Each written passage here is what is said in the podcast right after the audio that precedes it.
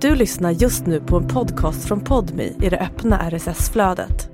För att få tillgång till Podmis alla premiumpoddar helt utan reklam, prova Podmi Premium kostnadsfritt. Ladda ner appen i App Store eller Google Play.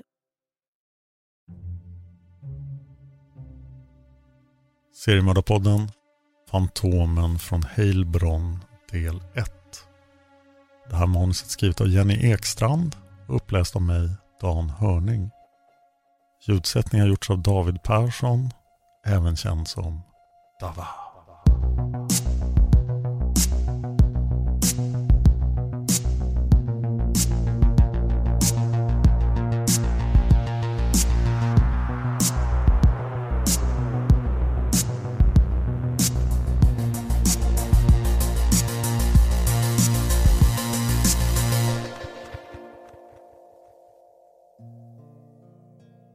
Idar Oberstein är en vacker liten stad i Birkenfelddistriktet i det bördiga renlandet i västra Tyskland. Det var från början två pittoreska landsortsbyar som med tiden bredde ut sig och växte in i varandra. De slogs ihop till en ny egen liten stad. Området är lantligt och omgivet av druvodlingar och ligger i en dal där det mesta tycks kunna blomstra i den näringsrika jorden. På höjden av ett av de berg som omgärdar staden tornade mäktiga slottet Oberstein upp sig. Staden är välkänd för sina ädelstensgruvor och sina skickliga juvelerare. Det finns en kyrka som ligger insprängd i en klippa i berget. Ett givet mål för turister som vandrar i området. Med sitt läge mitt i Rendalen finns det många goda viner som produceras här. 1993 bodde den då 62-åriga Liselott Schlenger i Idar Oberstein. Hon var uppvuxen i byn och hade arbetat där som kyrkvärd under många år. Hon hade nyligen pensionerat sig. Men lika mycket som Liselott hade njutit av att arrangera blommor till altaret eller av att se till att alltid fanns färskt vatten intill dopfunten njöt hon nu av sina lediga dagar. Hennes största intresse var att påta i sin älskade trädgård. Hon kunde ligga hur länge som helst på knä och beskära sina älskade rosenbuskar. Ibland tog hon en paus för att dricka en kopp värmande te ensam i en vilstol i trädgården. Eller vid sitt rustika matsalsbord tillsammans med en väninna eller granne. Men sen brukade det bära ut i trädgården igen. Lislotts trädgård prunkade under hennes gröna fingrar. Den 23 maj 1993 var Lislott mitt uppe i att arrangera en blomsteruppsättning att ha i mitten av sitt matsalsbord. Hon hade en kastrull med vatten stående på spisen och snart var det dags att sätta på den och förbereda eftermiddagens andra testund. Lislott hade redan druckit te en gång men hon hade också arbetat länge i trädgården och hennes kropp behövde lite vila. Det var en vacker och efterlängtat varm försommardag och det var svårt att inte ta ut sig. Det var ju så underbart ute. Men nu var det som sagt snart dags för vila. Hon skulle bara binda klart den bukett av försommarblommor som hon plockat ute i trädgården.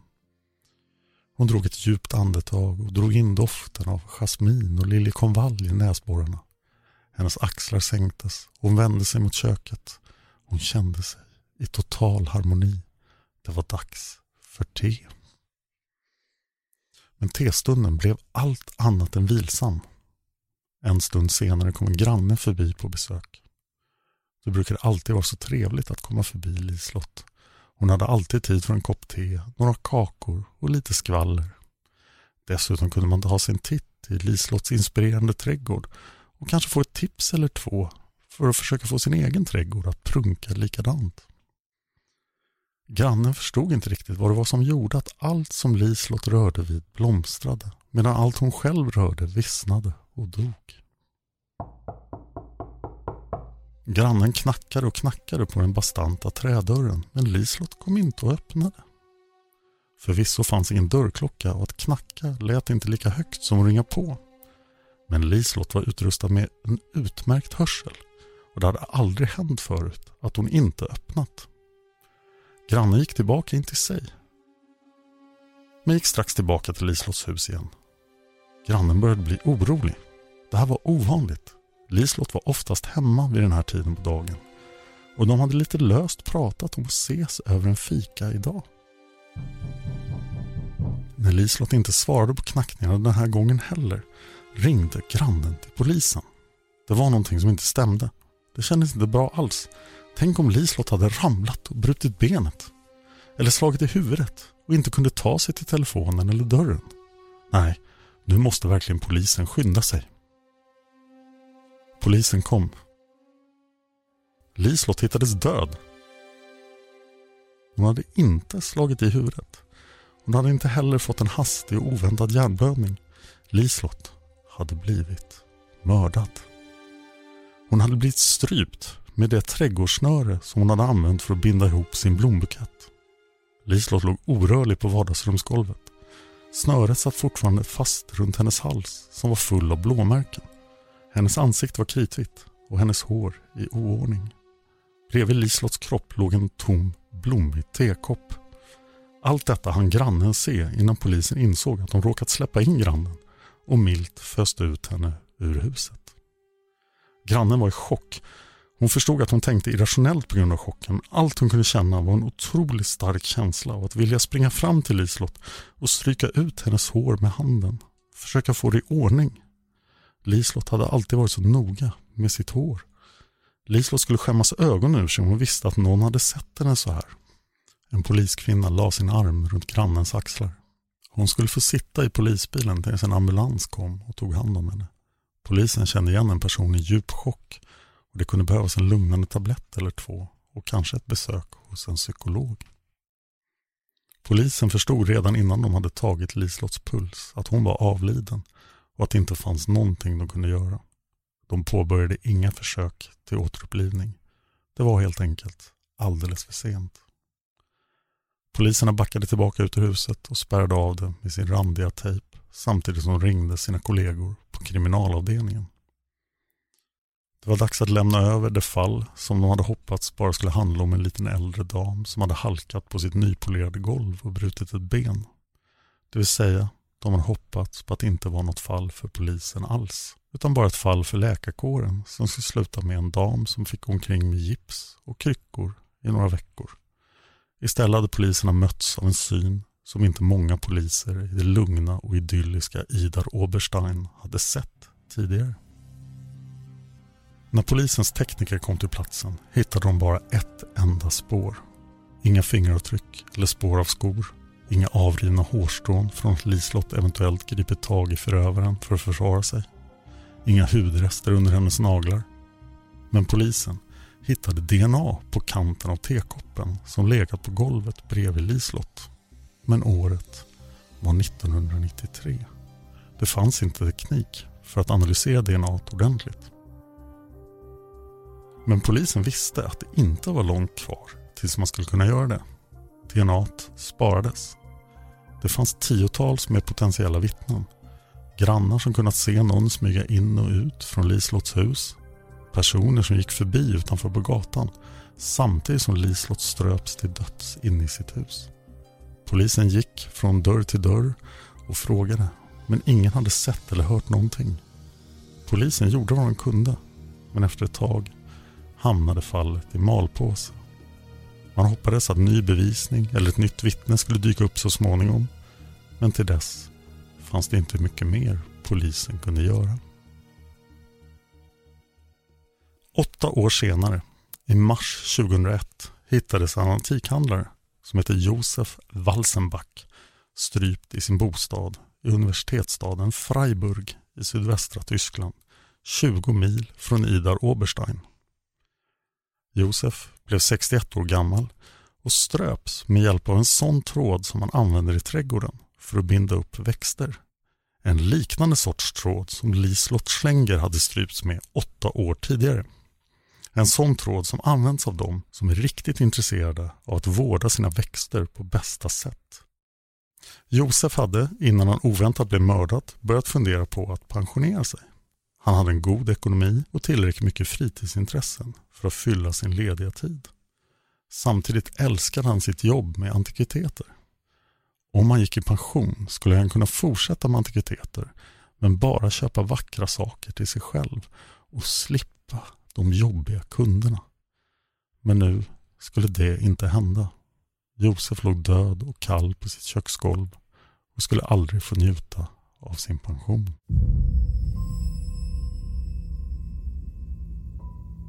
Vid det här laget var DNA-tekniken äntligen tillräckligt träffsäker för att kunna användas inom polisen och rättsväsendet. 2001 var ju året för det verkliga genombrottet för DNA som en metod för identifikation av en enskild individ. 99,9% av vårt DNA har vi gemensamt med alla andra människor. Det är de resterande 0,1 procenten som utgör den del i oss som är unik och olik alla andra. DNA eller deoxyribonukleins. Where's that dust coming from? Still finding debris after vacuuming? Eufy X10 Pro Omni Robot Vacuum has 8,000 PA of powerful suction to remove debris deep in carpets. And it's totally hands free. Want to know more? Go to eufy.com. That's EUFY.com and discover X10 Pro Omni, the best in class all in one robot vacuum for only $799. 4 är det kemiska ämne som bär den genetiska informationen, det vill säga arvsmassan, i samtliga av världens kända organismer, med undantag av RNA-virus. Ett exempel på RNA-virus är HIV. DNA-molekylen finns i identiska kopior i varje cell i en organism. DNA liknas ibland vid en programkod eller ett recept eftersom det innehåller de instruktioner som behövs för att konstruera cellernas komponenter. De delar av DNA-molekylen som ansvarar för tillverkningen av dessa komponenter kallas för gener. Forskarna James Watson och Francis Crick fick 1962 Nobelpriset för upptäckten av hur människans DNA är strukturerat. Från 1962 och framåt fanns det alltså förhoppningar om att man så småningom skulle kunna använda DNA för att identifiera unika personer när det behövdes. Tekniken skulle kunna användas för att lösa brott men också för att till exempel fastställa faderskap och släktskap. Förutseende polisutredare och tekniker började samla DNA tidigt och sparade i hopp om att tekniken så småningom skulle kunna lösa de fall de just då utredde. I mitten av 80-talet började man närma sig metod men ett problem då var att det krävdes mycket stora mängder DNA för att kunna få ett rättvisande resultat. Men 2001 hade det genombrott kommit som skulle komma att lösa många olösta mord. Det var året som man kom på att The East Area Rapist och The Original Night Stalker var samma person. Och fallet E.R. Ons tog vi upp i seriemördarpoddens sommarspecial 2017. Det är avsnitt 33 till 42 av seriemördarpodden. Och det blev sedan löst med en annan DNA-teknik. Så vi gjorde ett extra avsnitt mellan avsnitt 72 och 73 och sen har vi gjort Erons del 11 och 12 i avsnitt 86 och 87. Där kan ni höra mer om ett fall löst med DNA. Men tillbaka till Josef Walsenbach. Josef låg mördad på sitt köksgolv med en trädgårdstråd hårt åtdragen runt halsen. Skarpt röda och blå märken spred ut sig på huden på båda sidorna av snöret. Det var inte svårt att se att han var död, kunde teknikerna konstatera när de kom in i köket. Likstillheten hade redan börjat sätta in. Polisen säkrade DNA på ett dörrhandtag och upptäckte att det var identiskt med DNA från det tidigare strypmordet på Liselott Schlenger. Nu letade polisen efter en dubbelmördare. De dammsög sina dataarkiv efter andra träffar med samma genetiska kod. Polisen försökte hitta den röda tråden mellan offren. Lislott och Josef var inte släkt med varandra. De var inte vänner. Så vitt man kunde se hade de aldrig träffats. Polisen hittade tre gemensamma nämnare utöver att de båda var tyska medborgare.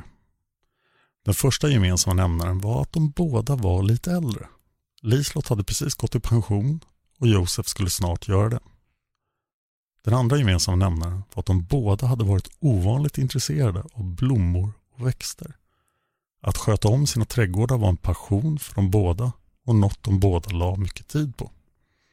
De använde till och med trädgårdstråd som normalt sett bara användes av yrkesträdgårdsmästare och som man var tvungen att köpa i specialaffärer. Och den tredje och sista gemensamma nämnaren var modus operandi. Båda offren var strypta och det tycktes som att de hade varit helt oförberedda när överfallet kom. Ingen av dem hade avvärjningsskador på händerna eller någon annanstans. Det var som att gärningspersonen antingen var en vän eller någon de kände väl och som de aldrig hade väntat sig något sånt här av. Eller så var det en okänd person som hade smugit på dem helt ljudlöst. Precis som i fallet med Lislott fanns inga andra spår än en liten, liten mängd DNA i fallet Josef. Det man kunde se av DNA-profilen var att det rörde sig om DNA från en kvinna. En kvinna som troligen var av ryskt eller östeuropeiskt ursprung. En kvinna som var minst en dubbelmördare. Polisen gav mördaren namnet Kvinnan utan ansikte. Den 24 oktober 2001, ett halvår efter att Josef hade blivit mördad, var den sjuårige pojken Jürgen Bühler på väg hem från skolan i staden Gerolstein i Tyskland, nära gränsen till Belgien.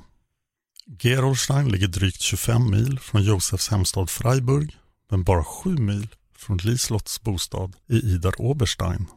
Det hade varit en lång dag i skolan och när sjuårige Jürgen gick förbi en lekplats nära sitt hem kunde han inte motstå frestelsen att gå dit och leka en stund trots att hans mamma hade sagt åt honom att gå raka vägen hem från skolan. Det fanns inget bättre än en lekstund precis efter att ha suttit still i flera timmar och snart var det dags att sitta still igen vid middagsbordet så det var lika bra att försöka bli av med myrorna i brallan direkt. Och Det var skönt att vara ensam en liten stund mellan stojet i klassrummet och stojet i Jürgens livliga familj. Men så plötsligt mitt i leken kände Jürgen något vasst tränga in genom skon och sticka till i foten.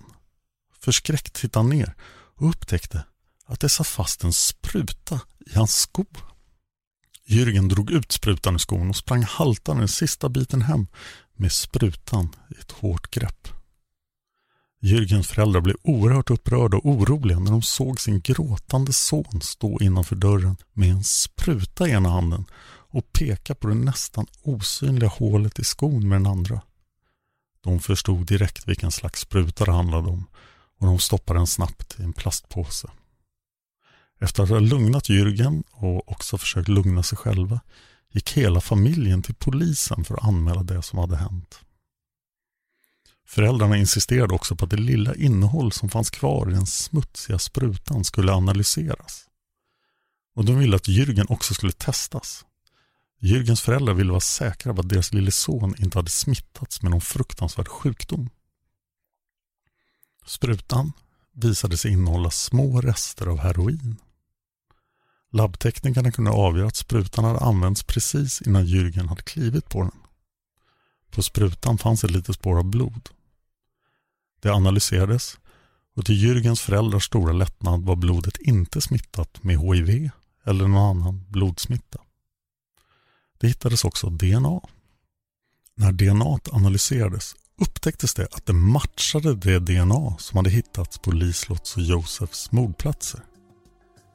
Nu kunde polisen lägga till en ytterligare detalj till det preliminära signalementet de hade av kvinnan utan ansikte. Hon var troligen missbrukare och inte bara det. Hon var troligen en missbrukare som var väldigt djupt nere i drogträsket om det hade gått så långt att hon suttit och tryckt i sig droger på en lekplats istället för att ha sökt skydd från allmänhetens blickar någonstans mer avskilt. Hon hade varit så nära att hamna i abstinens att hon inte hade haft något val utan hade satt sig ner på första bästa tillgängliga parkbänk där det inte verkade finnas några poliser i närheten. Dessutom var det höst och ganska kyligt utomhus. Kanske var det en hemlös drogmissbrukare de hade att göra med. Och deras kvinna utan ansikte tvekade tydligen inte att göra vad som helst för att få tillgång till pengar för droger. Hon drogs inte ens för att mörda äldre, blomsterälskande, försvarslösa människor. Samtidigt stämde inte mordens modus operandi riktigt ihop med en desperat drogberoende person. Morden på Liselott och Josef var inte mord begångna i desperation. Det såg inte ut som några impulsbrott. Mördaren hade varit noggrann vid de morden. Det fanns varken fingeravtryck eller skoavtryck på mordplatserna. Antingen var mördaren förberedd med handskar och hade till exempel trätt strumpor över skorna eller varit mycket noga med att torka bort alla avtryck efter sig. Och inga vittnen hade sett mördaren. När DNA-matchning äntligen kunde börja tillämpas fullt ut blev det som en explosion av information som kunde användas att knyta gärningspersoner till brott. Kalla fall där man hade samlat in DNA-spår tidigare plockades nu fram och analyserades. Och alla nya grova brott kunde DNA-analyseras direkt. Snart hittades den mystiska kvinnans DNA. DNA fanns på en halväten kaka som låg kvar på ett bord efter ett inbrott i en tom husvagn i Budenheim i Tyskland. Dörren på husvagnen var våldsamt uppbruten. Så våldsamt att en bit av väggen hade lossnat. Men inbrottstjuven hade, trots att den sönderslagna dörren vittnade om att hon hade haft bråttom, tagit sig tid att i lugn och ro äta en kaka och sen lägga tillbaka den på tallriken där hon hade hittat den. Precis som i morden på Josef och Lislott fanns det inga andra spår att gå på. Inga fingeravtryck eller fotavtryck där man i alla fall kunde avgöra skostorlek och kanske också märket på skon. Men det fanns DNA. På en leksakspistol som hade använts vid ett rån av en vietnamesisk juvelerare i Arbois i Frankrike hittades kvinnan utan ansiktets DNA. Arbois och området däromkring är känt för sina ädelstenar och drar till sig en hel del brottslingar som lockas av rikedomarna inne i de olika juvelerarbutikerna. Men den här juveleraren hade aldrig blivit rånad förut. Faktum var att säkerheten i hans butik var ganska undermålig just på grund av att han aldrig hade blivit rånad. Han hade aldrig varit orolig för inbrott just i hans lilla anspråkslösa butik. Butikens dörr var alltid upplåst under öppettiderna. I andra butiker var det vanligt med en låst dörr och en ringklocka så att den som arbetade i butiken hann ta sin titt på besökaren innan denne släpptes in.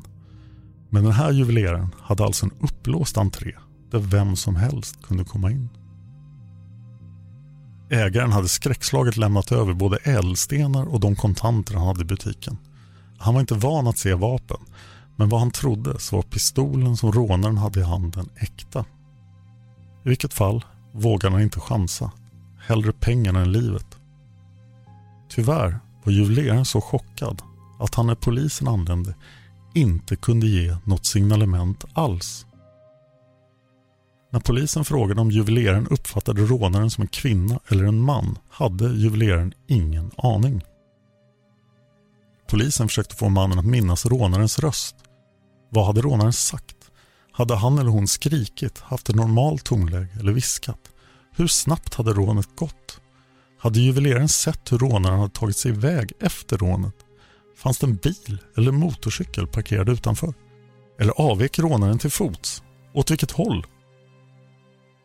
Polisen ställde fråga efter fråga för att försöka väcka mannens minnen från händelsen. Det var lönlöst. Rånoffret mindes ingenting alls förutom sin egen skräck. På nyårsdagen 2003 var det inbrott i en kontorslokal i Dietzenbach utanför Frankfurt. Dubbelmördarens DNA hittades i lokalen. I december 2003 stals en bil i Heilbronn men den övergavs efter att biltjuven kört några mil. Kvinnan utan ansiktets DNA hittades på tanklocket men ingenstans inuti bilen. En bar rånades sent på natten i Karlsruhe. Den hemliga kvinnans DNA hittades på två ölflaskor och på ett tomt vinglas. Kvinnan utan ansikte hade alltså kopplat av med både öl och vin innan rånet. Och två öl och ett glas vin borde betyda att hon suttit där ett bra tag. Under den tiden kunde hon ses av de andra besökarna i baren. Rånaren kunde ha varit kvinna, sa de få vittnena, eller en man. Ingen hade sett särskilt mycket av rånet. Framförallt var det personen som just då stod i kassan som hade sett rånaren. Men precis som i fallet med juveleraren blev rånoffret förmodligen för chockad för att kunna minnas någonting av betydelse efteråt. Det rörde sig om brott i Tyskland, Österrike och Frankrike. I vissa fall, som vid personrån, fanns vittnen. En del rånoffer sa att de trodde att personen som maskerat sig med en halsduk knuten runt den nedre delen av ansiktet och en mössa neddragen över håret var en man och inte en kvinna. Polisen blev förbryllade. DNA som de hade hittat var ju en kvinnas. Å andra sidan fanns det gott om män som såg ut som kvinnor och tvärtom, tänkte poliserna. Det kunde vara en transvestit eller en person som hade genomfört ett könsbyte. Men trots att kvinnan utan ansikte begick allt fler brott gick utredningen inte framåt. Det var ett mystiskt fall. Så många olika brott och på många olika platser. Och det bara fortsatte. Kvinnan utan ansiktets DNA hittades på en sten som kastats in genom ett fönster i samband med ett inbrott i Saarbrücken i Tyskland i oktober 2006. Hennes DNA hittades också i Österrike i mars 2007 i en optikerbutik som hade blivit rånad. Kvinnans DNA hittades vid fyra olika inbrott som liknade varandra i olika delar av Tyskland från mars till april 2008. Kvinnan utan ansiktets DNA hittades i en lägenhet i Tyskland där det varit inbrott i april 2008. Hennes DNA hittades också i samband med 20 stycken bil och motorcykelstölder mellan 2003 och 2008.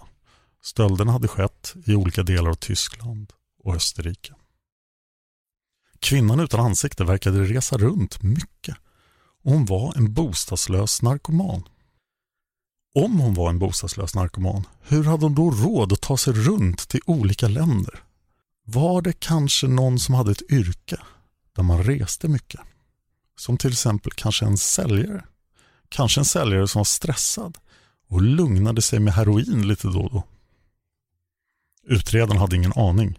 De hade aldrig varit med om ett fall där det fanns så få röda trådar att gå efter. I vissa fall hade inte bara kvinnan utan ansiktets DNA hittats, utan flera andra personers DNA. Det verkade som att kvinnan utan ansikte hade en medhjälpare ibland. Det var alltid DNA från olika personer. Det fanns teorier som menade på att om kvinnan använde sig av många olika medbrottslingar måste hon ju vara säker på att hon kunde lita på att ingen av dem skulle läcka hennes identitet till polisen. Betydde det här att kvinnan utan ansikte var en person som hade en sån maktposition att hon inte behövde vara rädd för förräderi? Låg hennes makt i att hon var ovanligt bra på att manipulera? Satt hon i toppen på någon slags kriminell grupp eller organisation? Vissa utredare tyckte att kvinnans metoder mer liknade metoderna som skulle användas av en kallhamrad och slug psykopat. Var kvinnan utan ansikte verkligen en narkoman som utförde brott bara för att kunna mata sitt beroende? I april 2005 gick polisen ut till allmänheten och bad om information. Var det någon som visste vem kvinnan var? Den droganvändande kvinna som kom från ett östland och eventuellt var desperat efter pengar och som kanske hade ett androgynt eller manligt utseende. Som vanligt när polisen går ut i media och ber om tips så fick de in jättemånga tips. Men efter att ha utrett dem som verkade sannolika och trovärdiga och stött på återvändsgränder varje gång började det kännas hopplöst. Hur var det möjligt att så många brott kunde begås av en och samma person där det fanns både DNA och i alla fall svaga signalement utan att det fanns en enda misstänkt? Kvinnan utan ansikte var fortfarande lika anonym och flyktig. Utredarna hade verkligen ingen aning om vad och vem de letade efter. Var det här världens skickligaste brottsling? Eller var det någonting som de hade missat? Den 25 april 2007 satt två poliser i sin parkerade silver och gröna polisbil av märket BMW i staden Heilbronn i norra Tyskland. Heilbronn är en vacker stad, känd för att producera goda viner. Staden ligger i Rendalens bördiga jord. Precis som Ibar Oderstein och Freiburg är Heilbronn ett mecka för trädgårdsentusiaster. År 2000 vann Heilbronn det prestigefyllda priset Antante Floral Det är en stor tävling där det varje år utses den vackraste staden i Europa baserad på hur utsmyckad den är med växter, hur välskötta och vackra rondeller, parker och andra offentliga platser är. Man kan vinna i tre olika kategorier och Heilbronn vann den mest prestigefyllda kategorin. Tävlingen har funnits sedan 1904. En parentes här är att ingen stad i Sverige har någonsin vunnit den här tävlingen trots att det har delats ut hela 364 stycken priser sedan tävlingen startade. Men Heilbronn var nu på väg att bli känd för någonting helt annat. Klockan var strax efter två på eftermiddagen och poliserna hade precis ätit klart sin lunch. Det var en varm och solig dag och de två poliserna skulle hellre ha tillbringat dagen utomhus. Vintern hade varit lång och kall. Den hade känts ovanligt mörk. Och när solen äntligen värmde ansiktet vore det underbart med lite ledig tid. Men det fanns ingen tid för ledighet och nu var det snart dags att köra igång eftermiddagspasset, hur underbart vädret än var. Poliserna var den 23-åriga Michelle Kiesewetter och hennes 25-åriga kollega Martin Arnold. De båda poliserna tillhörde polisens expertstyrka som arbetade mot drogrelaterade brott. En stor del av deras verksamhet bestod av att hålla sig nära brottsligheten, det vill säga patrullera gatorna, köra runt och hålla uppsikt. Att försöka vara så nära droghandlarna och missbrukarna som möjligt. Ibland arbetade de i civila kläder för att smälta in. Michelle och Martin hade informatörer som de träffade regelbundet. Men idag var en vanlig dag, en spanardag. Det var dags att köra runt i staden. Michelle skulle bara göra de sista förberedelserna. Hon hade vevat ner rutan helt på sin sida och satt och rökte cigarett. Det var som att hon gjorde allt för att sträcka ut den lediga tiden lite grann. När kollegorna satt där och pratade slängde sig två personer snabbt in i baksätet och sköt bägge poliserna bakifrån. De var så snabba att Michelle och Martin inte hade en chans att dra sina egna vapen och försvara sig. Michelle sköts i huvudet och dog direkt. Hennes dörr var fortfarande lite öppen. Michelle föll framåt och snett åt sidan och dörren öppnades. Hon landade på marken utanför bilen och förblev orörlig. Martin blev också skjuten i huvudet. Förövarna lutade sig sedan snabbt fram och tog Michelle och Martins tjänstevapen och handfängsel. Martin svävade länge mellan liv och död och hölls nedsövd tills han var stabil nog. Då väcktes han upp och kunde äntligen förhöras. Men han mindes inte mycket alls, nästan ingenting. Han hade inte sett männen eftersom de hoppat in bak i bilen så snabbt och sen direkt skjutit. Ett förbipasserande vittne hade sett vad han hade uppfattat som en man eller eventuellt en lång kvinna springa från platsen iklädd en blodig skjorta. Polisen gick igenom varje millimeter inuti polisbilen. De enda spåren teknikerna hittade efter mördarna var mikroskopiska DNA-spår på det bakre passagerarsätet och på den bakre konsolen. DNA matchade kvinnan utan ansikte.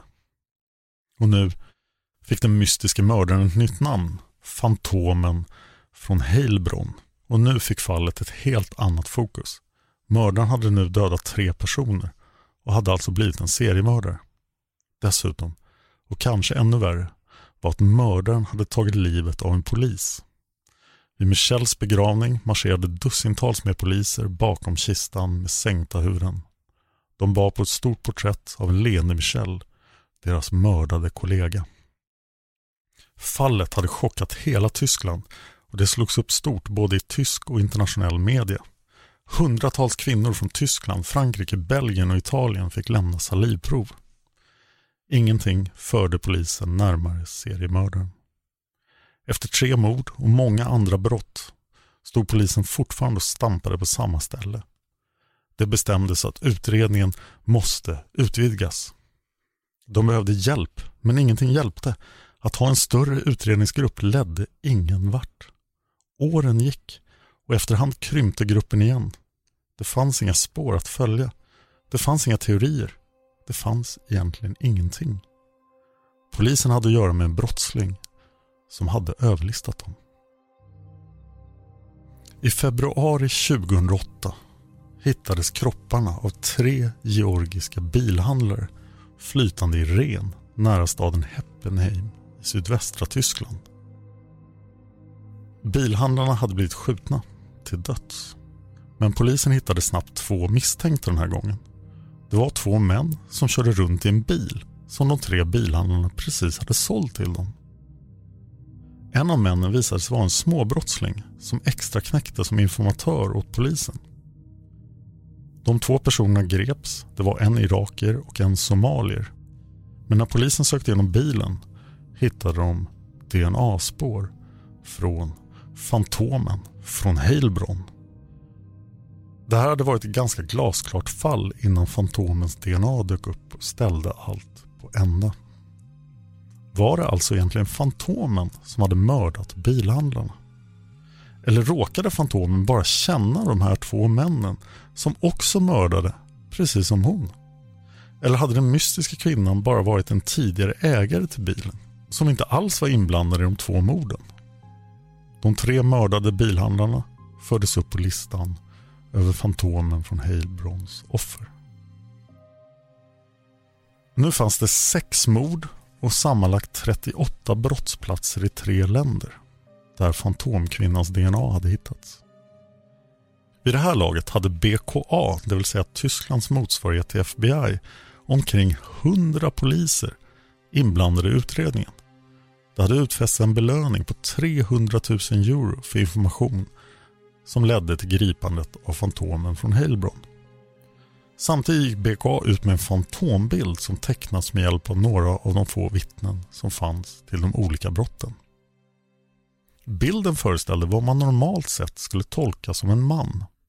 Han såg ut att vara mellan 18 och 35 år gammal med mörkbrunt hår och ett smalt vertikalt skägg, någon slags variant på ett getskägg. Det hade under sommaren gjorts inbrott i ett antal kolonilotter utanför staden Baden-Württemberg och DNA hade hittats från Fantomen från Heilbronn. Det verkade som att hon hade övernattat i vissa av de små stugorna. Mat saknades och i några av sängarna såg det ut som att någon hade sovit. Polisen varnade allmänheten att Fantomen med största sannolikhet var beväpnad och att invånarna i hela Tyskland skulle vara försiktiga eftersom Fantomen från Heilbronn var en brottsling som förflyttade sig ofta och ibland långt för att begå sina brott. BK var desperata och de gjorde någonting okonventionellt för tysk polis. De tog hjälp av spåmän. Det hjälpte inte utredarna alls att komma närmare en lösning på fallet men det var ett tecken på att de var fullständigt desperata. Men trots att några riktiga teorier om morden själva eller om hur morden hängde ihop saknades var polischefen för BKA, Erwin Hetker, nu helt plötsligt säker på att de skulle lyckas ta Fantomen från Heilbronn. I april 2018 gick Hetker ut i media och sa med gott självförtroende citat Nu börjar vi närma oss och anledningen till att Erwin Hetker helt plötsligt blivit så positiv var att utredningsgruppen hade bestämt sig för att anlita en psykolog vid namn Kurt Kletzer.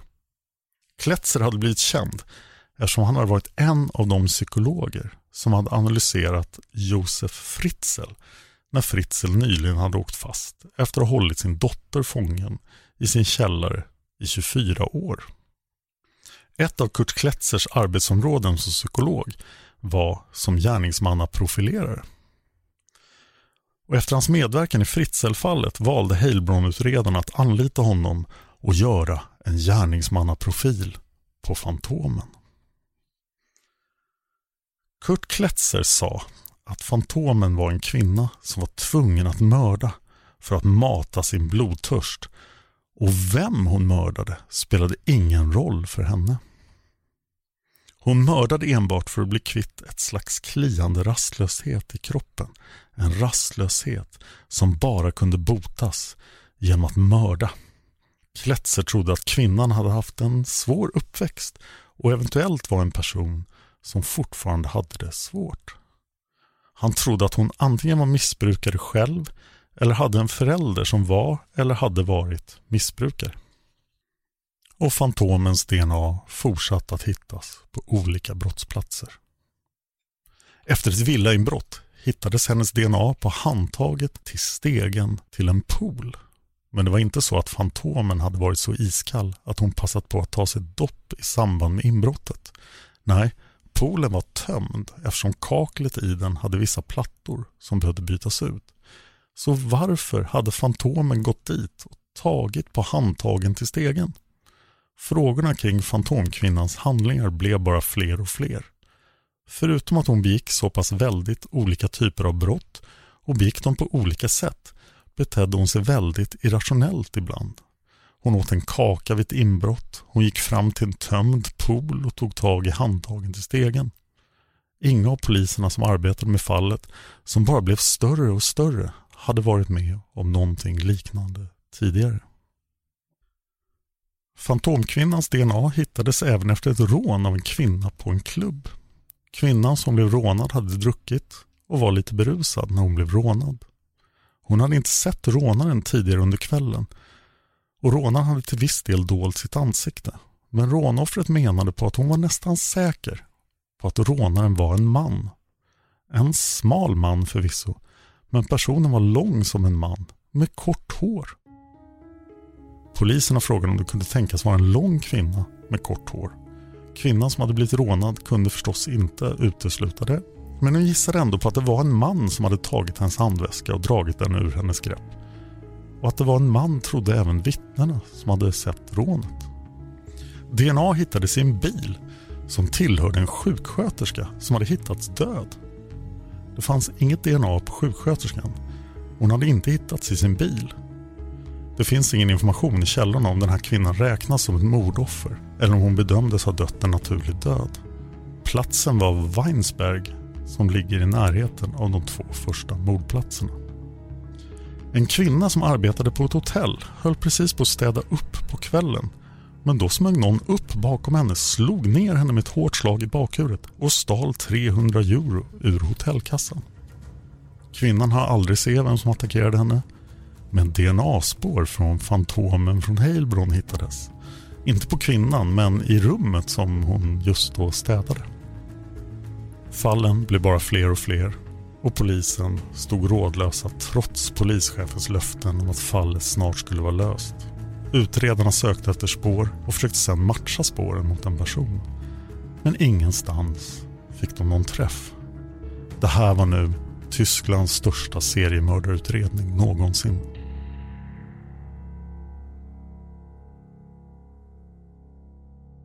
Nästa vecka kommer inget avsnitt av Seriemördarpodden utan ni måste vänta två veckor på avslutningen av Fantomen från Heilbron.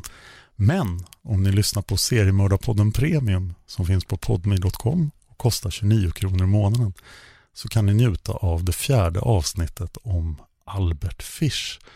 Kanske den mest perverse mannen som någonsin har levat. Seriemördarpodden finns på Facebook Gå gärna in där och likea den. Jag finns på Twitter som Dan Horning. Och jag skriver även romaner. Jag har gett ut fyra romaner. Och just nu håller jag på att läsa in dem som en podd. Den finns också på podmi.com och heter Dan Hörnings fantasyserie Mörkret. Jag har läst in min debutroman Svärdspel i Hadalon.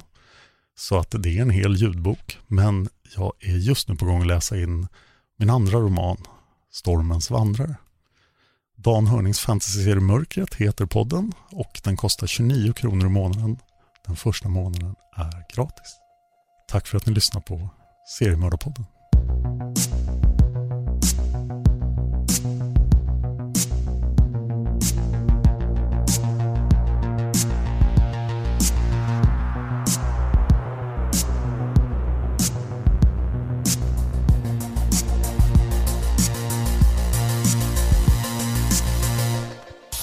produceras av I Like Radio. I like radio.